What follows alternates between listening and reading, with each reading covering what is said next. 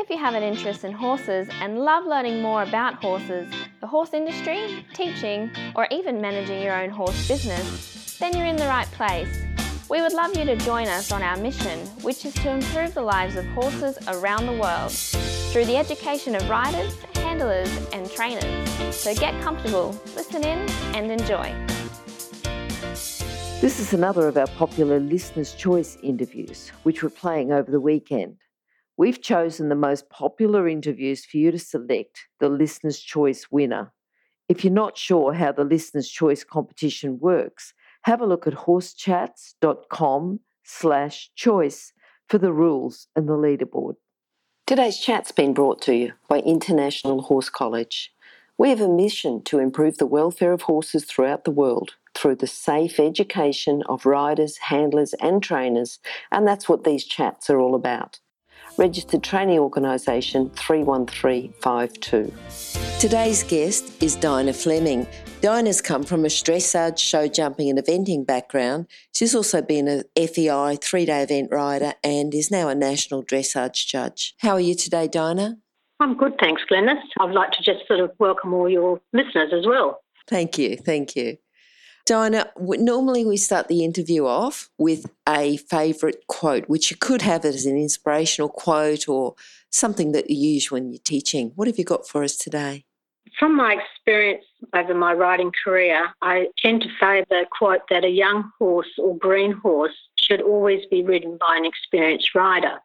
I've seen over the time very badly mismatched horse rider combinations come through my yard and asking me to fix problems of horses that are actually rider related because the rider isn't experienced enough to take on a young horse.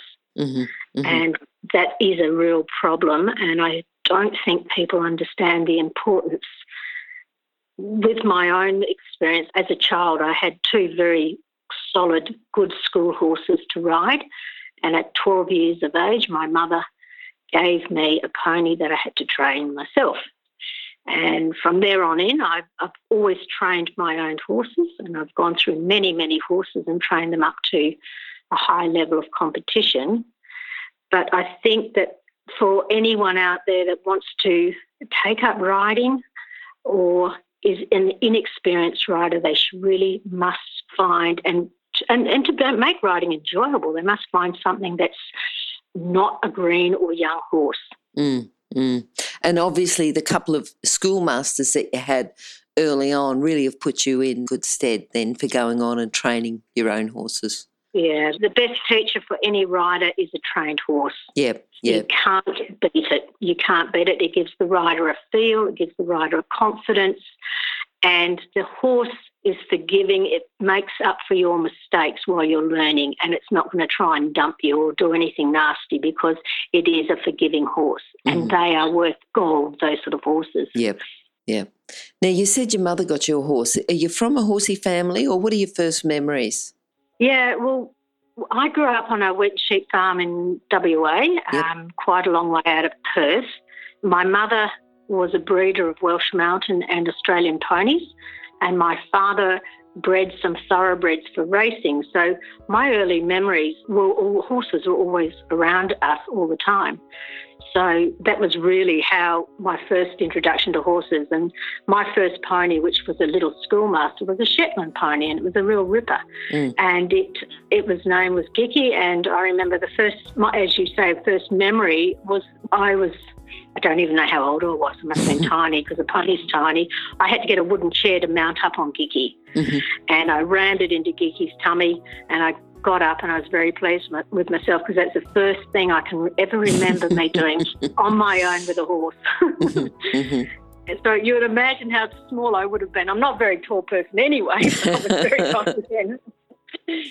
Yeah, no, that's that's lovely. The sort of thing that would yeah. be really cute to video but probably you didn't get a video of it in those days. I know. Yeah. no, there was nothing around in those days yeah, at all. Yeah, yeah. Oh, that's good. That's good. So going on from there, you know, because I think you said you're 11 when you got a, a horse to do some training. Did you do anything yeah. from school to, be, you know, did you go straight in and decide that you were going to become a coach and, you know, going to um, be, what we what was? I mean, I went on and I just sort of always had dad's horses off the track, we would change into jumping horses or show horses or Mhm. something like that as teenagers, take them to the Royal Show, win ribbons, or, you know, champions and things like that. And mum always said to us that we had to have a career, a financial background, and that the horses were secondary to our career. So I was like many, many young people having to juggle a career and also be a competition rider and train horses. Mhm. So I was always cash and time poor because you always want the best for your horse first before yourself. Yes. And um, that was really how I juggled my coaching. I coached on the weekends at Pony Club to help pay for my horses. Mhm. I had my career, became a high school teacher, and then later on I worked in health. So I always had a career backing up so that I could actually provide for my horses, and I always had my horses on adjustment. Mhm. Yeah, Mhm. mm-hmm. so Yeah, it was a juggle. It's interesting. Yeah. You know. I've heard stories where people take a year off and never go back to uni or go to uni and never actually do what they meant, have a year off after uni and never actually go back, or people that have gone to uni and dropped out. And, you know, I think you always, if you've got horses, you always manage to find a way, though, don't you? You know, you always Yeah, make sure. think- yeah. Yeah, I think it's easier now because there is more opportunities for horse coaches around now. There wasn't Yeah. really in the old days when we were coming through. That most of the people who rode were very, most of them were pretty good riders, and then not a lot of people had coaching unless they came from overseas or somewhere like that. Mm. Or the national coach from Equestrian Australia came to visit WA. So there wasn't, unless you're in a riding school, there wasn't private coaching as such, or very much of that going on.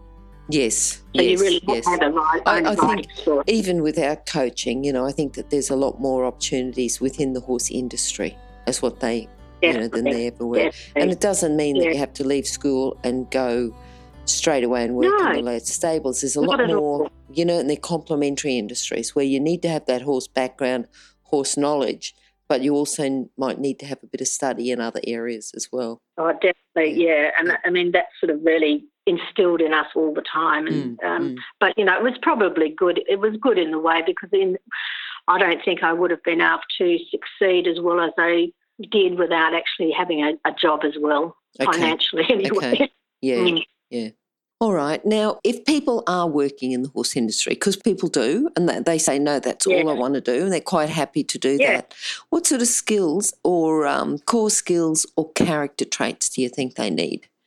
And even yourself, who's had a career with horses, even though you've had a, yeah. you know, you've had a full time job and a part time job, what do you think that you need to go on and, and be successful in the horse industry and to continue in the horse industry? Because it's a Well, lifelong yeah. thing. You know, it's not Yeah, just I mean, something that you do. not- Well, some sometimes people do it for a sport for a year or two, but for people who are real professionals and real horse people, stay in it their whole lives. yeah, you have to learn from people you respect hmm and people that treat horses well and observe and never ever say my way's better. I just try and be a sponge and, and absorb. And I can be critical about in my thinking about whether or not I approve this way or that way, but I don't actually say it. If I'm working in some, I used to work in some in stables before, and I worked in the UK for six months, and it was a really good experience because I would do things totally differently. But it doesn't mean to say that my way is better than their way. You do learn different ways of doing things. But I think understanding horse psychology is, is one of the biggest things that horse people need to learn. And it's something you can't get from a book. You can read it, you can go to a little weekend clinic or a week clinic, but only living and breathing with horses can you actually get the feel of understanding their psychology. And, and that is probably the most important thing. And I think that's the thing that's lacking in horse people today hmm is trying to read, read, and it's reading body language of horses. And, and then there's a lot of signals they give off without doing anything. You know, you can tell what mood they're in. Yep. And you Yep. being a horse person, you'd understand that too. Sure, sure. Yeah. And I think you're right. I think you can read a bit in books, you can do a bit, but the more that you're with them, the more that you work them, the more that you train them, the more you interact with them, the more you learn. Yeah. Yep. Yeah. And I don't follow anyone's particular teachings either. I mean, I pick out bits from different people who I think, well, that was a good idea and that was a good idea. Mm-hmm. But I don't actually become a disciple of any one person because not one person has that whole over educational knowledge of a horse. And training horses is the same, you know, when you're sitting on their backs, you know, you've got to pick ideas from lots of different people if you're having a training problem. Yeah, yeah, and I think too, um, you know, people who've got a system and got an idea, they they know that this system doing it this way is going to work with one horse, but it's not going to turn around and work with another horse. It's not going to work No, with the, the same exactly using exactly the same aid, exactly the same signal. exactly. It's not going to work Yeah, every yep. single time for Yep. every single horse. Yep, You understand what I'm saying? Yeah, that's sure. exactly what I mean. For sure. Yeah. yeah, Mm. yeah. Who's influenced you? You know, you've talked about not having one system, but you've still picked up ideas from different people. Yeah. Who are those people? Well, I would have to say the bulk of my horse knowledge was learnt from my mother. hmm She was very young and went to live with my uncle in the country. I mean, her uncle, sorry. Mhm. And he had Clydesdale horses and he still worked the farm. And so, therefore, my mother's still alive and she's well into her 90s now. She learnt a lot about horses, just handling horses with her uncle and, you know, with the Clydesdales. And then when she got married, she went and trained, or every time Carl Jurenak came to Australia, Yes. or he came to Australia, I think after World War II, didn't he? Yep. And he's only just passed away, I believe, last year. He he followed the German classical training system, and my mother was very much an advocate for that. Mhm. And she used to go to his clinics, and she loved them. And she just said that this is the way she wants to train horses, and that's what she sort of instilled in us. And then later on, Franz Mairinger used to come to WA as well. Mhm. And so my mother used to go and sit and watch his lectures, and my two older sisters would were allowed to attend because I was too young. Okay. They attended his his clinics, and they were here. I think he was here for weeks on end. Yeah. And he followed the same riding and training principles as Kalman Jurenak. So Mum was very happy, and Mhm. I used to sit and listen to his lectures, and just sort of was mind blowing if you've ever listened Yeah, to Brian yeah. The knowledge that man had. He was before his time in WA, or in Australia, really. Mm. And she also, when we were kids, she used to sort of read Henry Wynmalen and, and a lot of the old books and sit there and teach us from the book Mhm. Mhm. because there was no coaches. There was no in the country. There's no coaches. There was no vets, and she had to actually get the Horace Hayes veterinary notes for horse owners for some of her veterinary treatments, which Yep. were pretty archaic now. But you know, they most of them worked. Yes. Yes. But anything obviously more serious would lose the horse. But yeah, that, that would be mum, I would say. And I thought of that hard. And I think she had the greatest influence in my knowledge Mhm. about horses. Yeah. Mhm. But then the people that she studied from too, you know, they've they've obviously had that influence that's come back through, you know, like Carl and Franz and even yeah, I even mean, reading. that's solid. Yeah. Yeah, Yeah. yeah. solid, solid background. Yep. And, you know, obviously that training is very old, well, I say it old fashioned because people aren't patient enough anymore to want to train that way. They want to have the quick results.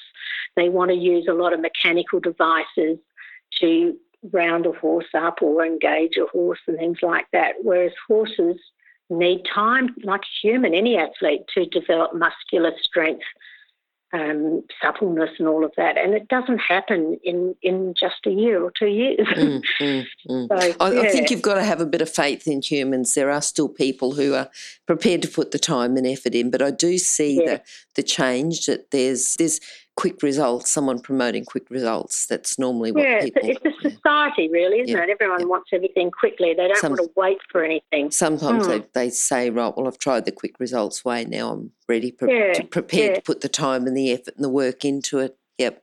Right. And I mean, I, I have a lot of, well, the students I do teach, hmm I have students that leave me because I'm too slow in developing what, where they want to go. hmm But the students that stay with me understand, and I have to keep on saying, you're not ready to go to that next level. You've Mm. got to get the groundwork done first, Mm. because if you don't have the groundwork, it'll show up at, at two levels above. hmm You know, the ones that don't like it, they leave, which they're right. They pay me for my advice, and the ones that want to stay, they get the, uh, uh, you know, the benefit.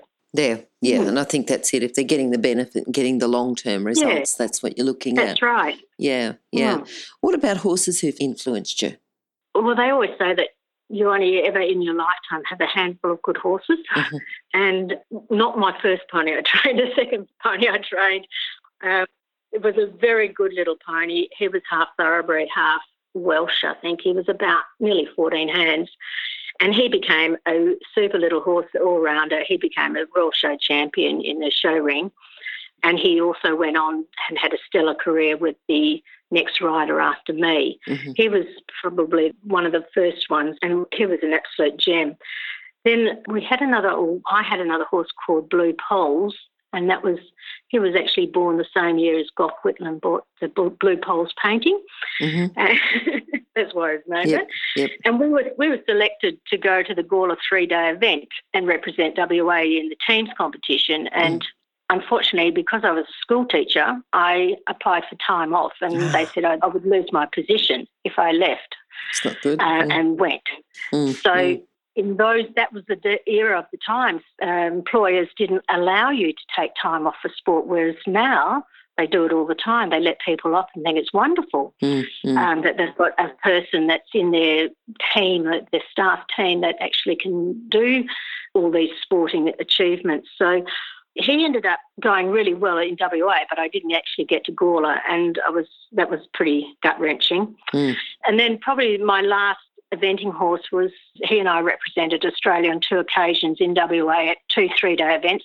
It was the Narrogin three day event and the Gawler, not Gawler, sorry, the Narrogin, the Fairbridge three day event, and we were competing against three Asian teams, and but the Asians were obviously on borrowed horses, mm-hmm. and on both occasions the Australian team won, which was I was lucky. I was in both the teams at both times. okay, okay.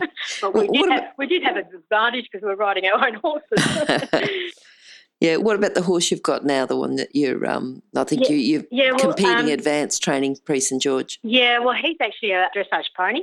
Okay. And I bred him and I've trained him up to that level now. Yep. He's not hasn't been easy because he's a, he's an actual crossbreed. Um, he's a half thoroughbred, half quarter no quarter thoroughbred, quarter Arabian, quarter warm blood, and quarter pony. So got a real mixture. And I uh, he has a little bit of an attitude, and he looks like a bit. I always call him the pit pony because he looks like he should be pulling a pit, being in the coal pits.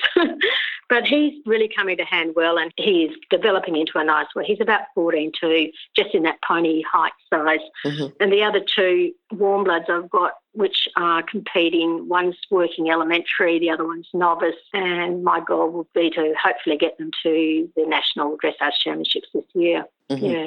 Okay. Mm. What's been your proudest moment? Well, I was a member of Pony Club in WA and I actually rode for Australia in the Pony Club overseas competition in South Africa against five other nations. We were riding in Johannesburg in South Africa, and we, Australia, we were on borrowed horses, and we won the Internations team show jumping competition. Oh, good. And it was a course that looked very much like the Hickstead show jumping courses. It yep. had a lot of undulating country, uh-huh. up and down, jumps on hills and going through water. And the fences were really quite high for a pony club because they were a metre 30. Because mm-hmm. we weren't just riding at pony club height, we were riding against all the other juniors in South Africa at the time.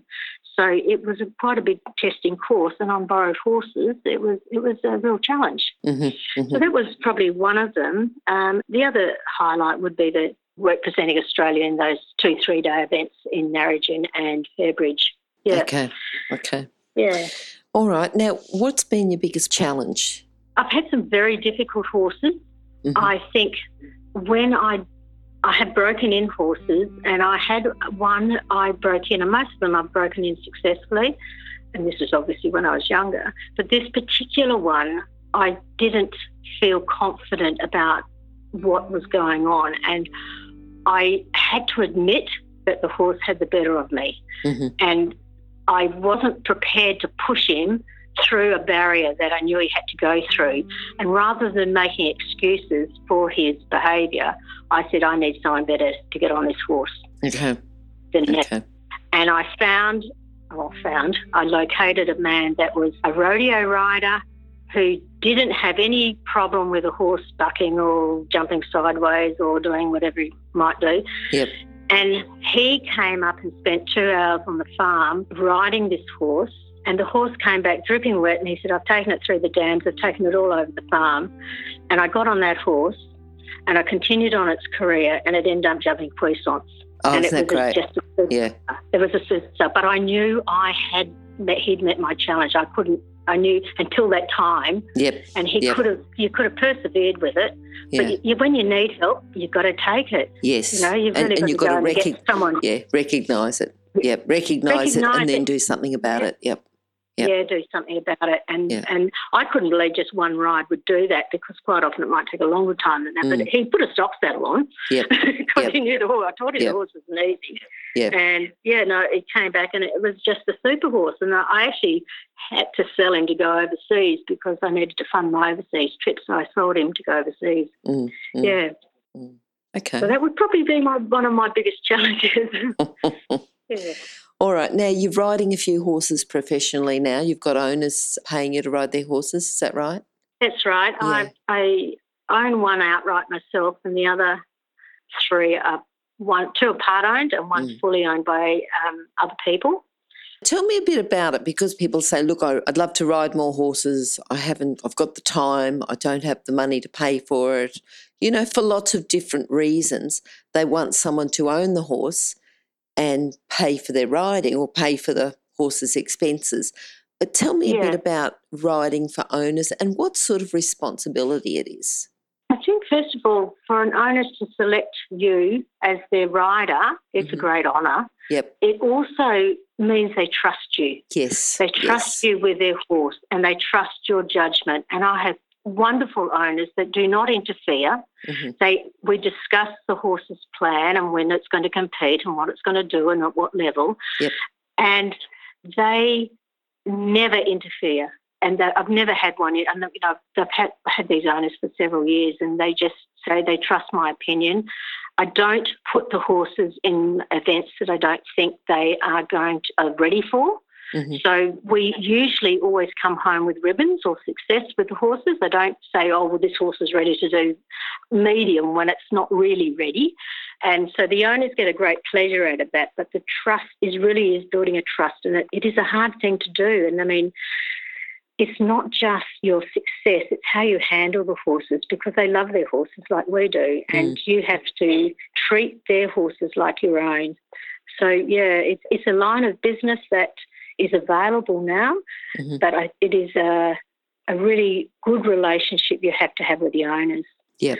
Yep. I have had one owner that always questioned my professionalism, and that one didn't work. Mm, And that might mm. happen to me. I just had to say, I love the horse, but I had to let it go Yeah. because Yep. Yep. I was always being questioned, and, and I don't have to prove myself. I, Mm. I've proved myself to myself about Mm. what I can do and what I can achieve. And if they question your professionalism, then it's time for the horse to move on. Yeah. Yep. Yeah. I think that's a case, and I think that's not just a case with owners. You know, sometimes there's students who are better off with another Yeah. coach, are better off with someone else. Definitely. Yeah. Yeah. Yeah, and even if Alright. you've got staff in your yard that that question the way you do things, that Yeah. you move them on because they can go and find out how rough it is out, out in someone else's stable. Yes. Yep. Yep. All right. Now, you're a national dressage judge. What do you think is a common challenge that dressage riders have? You know, just something that's that you may have seen a bit more recently within your judging, and also how to fix it. You know, just something where people are just throwing away marks or so, something that they're not doing their training. Have you got something to say about that? I think people do want to rush their horses up the grades, and although they may be doing a shoulder in, it's not really a shoulder in; it's a Mhm. shoulder fall, Yep. and you have to mark them down. And the coach, the comments, whatever you say on your your judge's sheet, well, you always know it's going to go back to the coach, and A- so As it hopefully, should. As it should. yeah, Yep. and you're hopefully you're sending a message to their coach as well as to the rider that the horse needs more suppleness or more throughness or, or better lateral submission or whatever it is, hmm because I get that on my sheets too. Mhm. And so therefore I think there's a big gap between novice and elementary level in, in Australia, and people sort of go really well in novice, and all of a sudden they find, oh, shivers, I've got to do all this lateral work they've never practiced before. So I think people have to prepare themselves better. A lot of horses don't know how to stretch and don't know how to work over the back, and whether or not it's tension in an arena or in the show arena or the competition arena, or whether they're not practicing it at home, Mhm. I don't know. But you often see the free walk on the long rein, horses don't know how to stretch, and you often see in the trot stretch circle, horses don't know how to stretch, and they're worth double marks. So yes, they're between marks. That's right. Yep. Yeah. Yep. So you've really got to work on those ones. Yes. And even even if you do it really well at home, it's no guarantee you're going to do it well when you go out. Yep. Yep. But if you're training at home, you've got a better chance then of it, it succeeding when you go out.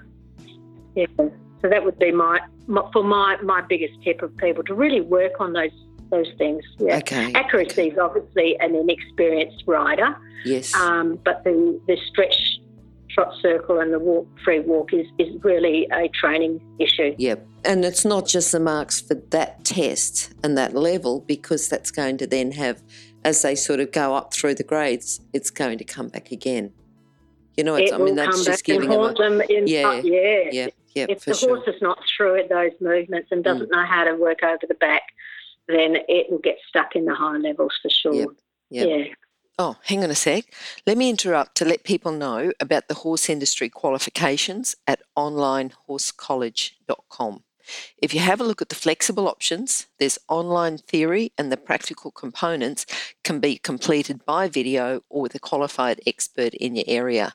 That website again is onlinehorsecollege.com. Okay, thanks. All right, then. Now, have you got a book that's been influential for you, one that you can recommend for our listeners? I have, um, because I, I follow the German training system, I've got two books that I would probably recommend for people. And one is The Principles of Riding, which is the official handbook of the German Equestrian Federation. Yep. It's a really good, good section on the horse behaviour. It has a really good section on, well, the whole book is just great, but I'm just saying that, you know, for the people who are just getting out and who are how to care for your horse, equipment, how to fit equipment correctly, all of that stuff, which people tend not to know anymore or they, they get different advice. And I just think that this book is really thorough in that area. And the other one is another German book. It's the Biomechanical Basics of Classical Riding by Dr. Thomas Ritter.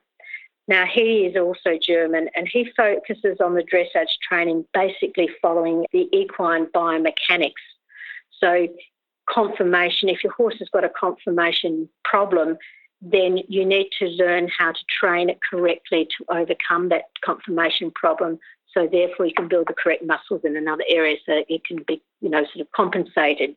Yep, yep. And I find that really good because not all horses are built the same way, and you've got to look at the biomechanics of your horse and say, oh, okay, well, this one's really thick in the gullet and thick in the neck. I'm going to have to try and un- get the muscle underneath the neck soft and the, the crest built up and Mhm. all of that sort of stuff. And that, that follows those principles. So Yep. they're two books I recommend, yeah. Okay, okay. All right. Now, what are you looking forward to at the moment? What does your future hold? You've talked about the horse that you're ready to go, or Prix St George, but is there Yeah. what others? What else? Have you got students coming on? I've got um, well, I've got many. I've got a few students. I've got a couple that I want to go competitive next year. They've, I've kept them in participant this year, and Uh-huh. 2018 they're going to start competitive. One's got a very nice big Frisian, purebred Frisian, which not many dressage horses are Frisian, but she's doing a super job. And she actually bought this horse from the Eastern States and had to do a lot of undoing because it had been, in my opinion, it had been blocked. So she's she's done a great job of that. And another girl who has starting her competitive season next year will be um, she's on a, a nice little crossbred mare that's Pinto, Okay. but it's got some thoroughbred in it. And see, I'm not prejudiced about which horses I teach. I quite I quite like the different breeds of horses that come through. Um, and she will be competing in her um, competitive classes next year, maybe prelim or novice. okay. so- okay. Good. That, that two are that jump to mind. Yep. Yeah. Yeah. All right. Now, how can people contact you? Oh, my property is Knightwood Training Centre. hmm I have a Facebook page and I have my details on the Facebook page. I showcase my own horses there, but also showcase all my students on there, that all their successes and all their hardships. We share it all together. okay. And that that sort of because um, it's not all easy going. There's lots of bumps in the roads, and yep. we share our bumps as well as our highlights. And that's really probably the best way. I don't have a website, um, but it's just a Facebook page. Okay, and that Knightwood Training Centre is Knightwood with a K N I G H T, yeah. isn't it? Yep, yep. All in and one word, yeah. We'll put those details on your page at horsechats.com slash Dinah Fleming. Okay, thank you. Yep. Yeah, that's okay, Diana. Look, um, yeah, really good talking to you today. I've enjoyed talking to you. You know, your early childhood, the um, early memories you would have had of um, Franz Mairinger, and um, yeah, you know, just yeah. sort of going through to what you're doing now. It's been very good. Okay, Thank so you, thanks. Yeah. Thanks for talking to us today, and hope to talk to you again sometime soon. Okay then. Thank you. Bye bye. Bye. If you've enjoyed this chat, then please comment, rate, and subscribe. If you'd like any changes or recommendations for guests, then please contact us through horsechats.com. And while you're online, have a look at the government accredited courses at internationalhorsecollege.com. Registered Training Organisation 31352. Remember that our comments and instructions are general in nature and do not take into consideration your individual horses or your individual ability and circumstances. If you enjoyed this podcast, then please leave your comment below